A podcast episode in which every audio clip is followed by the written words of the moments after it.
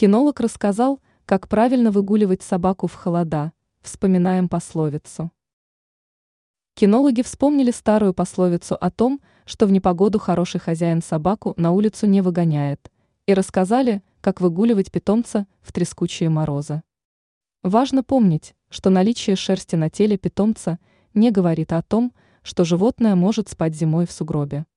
Выбирайте более теплые промежутки дня для прогулок.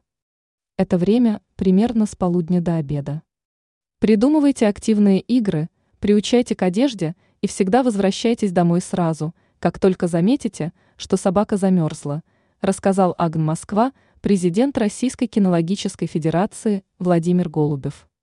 Кроме тщательного выбора одежды и времени суток для выгула, кинолог дал несколько полезных советов собаководам.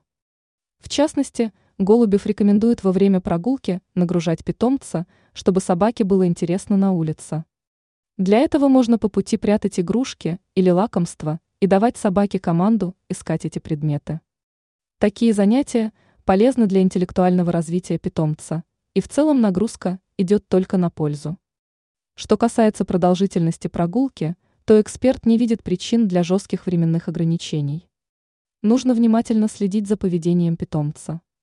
Если пес начнет дрожать, значит, пришло время закончить прогулку и идти домой.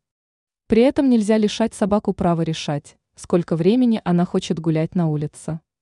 Ранее мы рассказывали о том, почему кошка стала прятаться под одеяло.